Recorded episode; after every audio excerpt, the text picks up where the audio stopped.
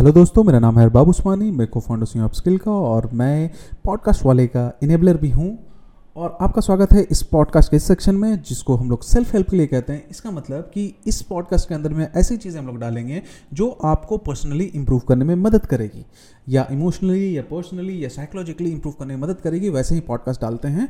और आज का हमारा जो टॉपिक है, वो है anger and its relevancy with learning यानी गुस्सा और उसकी क्या रिलेवेंसी है, सीखने के साथ में।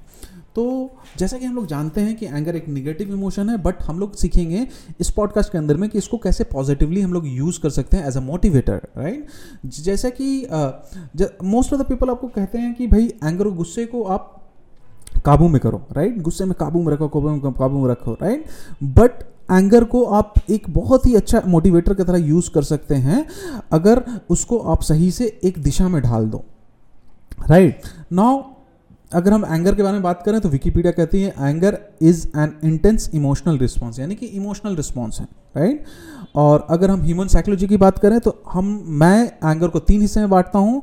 एक, जो कि सडन एंगर होता है, जो चिड़चिड़ापन होता है, वो होता है। दूसरा सेटल्ड एंड डेलिबर्ट एंगर जो जब आपको दबा के रखा जाता है और वो गुस्सा फटता है। जैसे अगर कोई देश में रिवोल्यूशन हो रहा है, वो वो वाला फॉर्म ऑफ़ एंगर और यही यही एंगर सबसे ज़्यादा फ़ायदेमंद होता है मोटिवेटर होता है। और तीसरा जो होता है, इसको हम लोग डिस्पोजिशनल एंगर बोलते हैं इसका मतलब कि ये आपके फैमिली से इनहेरिट होकर आ रहा है, जिसके बारे में हम लोग बात करते हैं राइट right? तो हम लोग का जो, हम लोग का जो पॉइंट है यहाँ पे सेकंड टाइप ऑफ़ एंगर में, जहाँ पे आपको दबा के रखा जाता है, आपको ये बोला जाता है, भैया, तुमसे ना हो पाएगा राइट right? तो उस टाइप के एंगर के बारे में हम लोग बात कर रहे हैं तो ये एंगर जब होता है, जब आपको दबाया जाता है राइट right? लोग बोलते हैं, आपको डील करो मैं कहता हूँ, आप डील मत करो कंट्रोल करो शेप दो राइट कैसे शेप दो, मैं समझ, मैं आपको बताता हूँ। अगर मैं, हम लोग ऐसा समझते हैं कि अगर कोई अगर कोई इमोशन हमारे पास में, हमारे पास में कोई इमोशन है राइट कोई इमोशन को अगर हम लोग टू एलिमेंट में बांटें, एक एलिमेंट हो जिसको हम लोग बोले फायर और एक एलिमेंट हो जिसको हम लोग बोले आइस तो फायरी अगर एलिमेंट की बात करें इमोशन में तो एंगर जैसे फायर हो जाएगा हेट जैसे फायर हो जाएगा, वैसे ही प्यार जो है वो आपके आइस वाले इमोशन में आएगा, जो ठंडी इमोशन उसमें आएगा।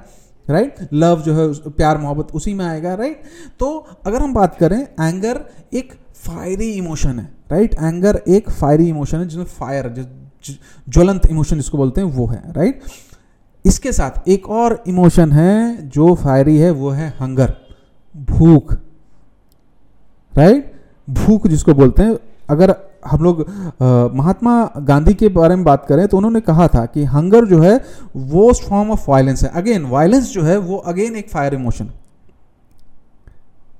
right now anger fire hunger fire hunger से एक और चीज़ निकलता है, वो है किसी चीज़ को के बारे में जानने का हंगर एक तो खाने वाला फ़िज़िकल वाला नीड होता है, किसी चीज़ के बारे में जानने का हंगर वो जो ज्वलंत इच्छा होती है ना, वो इच्छा एंगर के अंदर में होता है, किसी को मारने का या अपने रिलीज़ मांगती है एंगर रिलीज़ मांगती है. एंगर कोई भी इमोशन आपके अंदर में आएगा, प्यार आएगा ना, आपको रिलीज़ मांगेगा. आप किसी से जाके हक कर लीजिएगा, किसी से हाथ मिला लीजिएगा खुशी खुशी चहकिएगा डांस कीजिएगा रिलीज़ माँगता है. वैसे ही एंगर जो है, वो आपके अंदर में गुस्सा, किसी को मार दीजिएगा, अपने डिप्रेशन में चले जाइएगा, अपनी लाइफ बर्बाद कर लीजिएगा किसी को चिल्ला दीजिएगा राइट वो माँगता है आपका रिलीज़ और हर इमोशन के साथ ये होता है कि आपका रिलीज़ माँगता है राइट नाउ हम लोग क्या कर सकते हैं कि अपने इस रिलीज़ को, हम लोग अपने हैंगर को सेटिस्फाई करने के लिए यूज़ कर सकते हैं।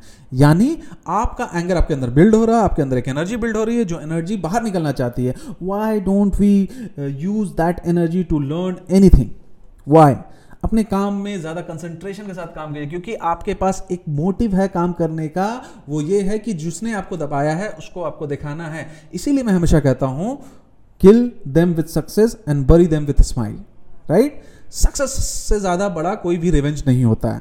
Right right? तो अपने इस एंगर को आप यूज़ करो। आप शायद आप शायद बॉक्सर हो यूज़ करो बॉक्सिंग में। आप शायद राइटर हो अपने राइटिंग में यूज़ करो। आप शायद डिजिटल मार्केटर हो अपने कैंपेन्स में यूज़ करो उस गुस्से को उस गुस्से को निकालो। Right right? समाज के प्रति जो गुस्सा है अपने लोगों के प्रति जो गुस्सा है दबाने के प्रति जो गुस्सा है उसको निकालो रिलीज़ करो पॉजिटिव आउटकम में ताकि आप अपने काम में क्योंकि आपको एनर्जी देता है। ये एनर्जी आपको ज़्यादा दूर तक चलने के लिए आपको ज़्यादा दूर तक चलने के लिए आपको आप, आपके लिए फ्यूल का काम करता है। एनर्जी है तो फ्यूल का काम करेगा राइट इस फ्यूल को यूज़ कीजिए, इस फ्यूल में जलिए नहीं।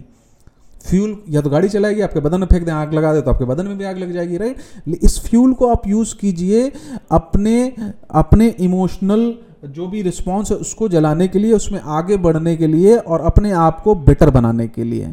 तो दोस्तों एंगर और कंप्लीटली बात है यार anger fire hunger fire right आपको सिर्फ़ एक वेसल से दूसरे वेसल में ट्रांसफॉर्म करना आपको तो एंगर से आपको आइस करना ही नहीं है, आपको फायर से आइस करना ही नहीं है।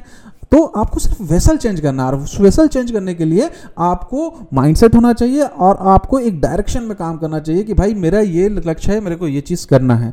तो उस चीज़ सोच के साथ में उस एंगर को यूज़ कीजिए, और आगे बढ़िए, लोगों को आगे बढ़ाइए। तो दोस्तों, अगर आपको ये पॉडकास्ट अच्छा लगा है तो अपने दोस्तों के साथ शेयर कीजिए पॉडकास्ट वाले को फॉलो कीजिए। आपको मिलते हैं किसी और पॉडकास्ट के अंदर में। शुक्रिया।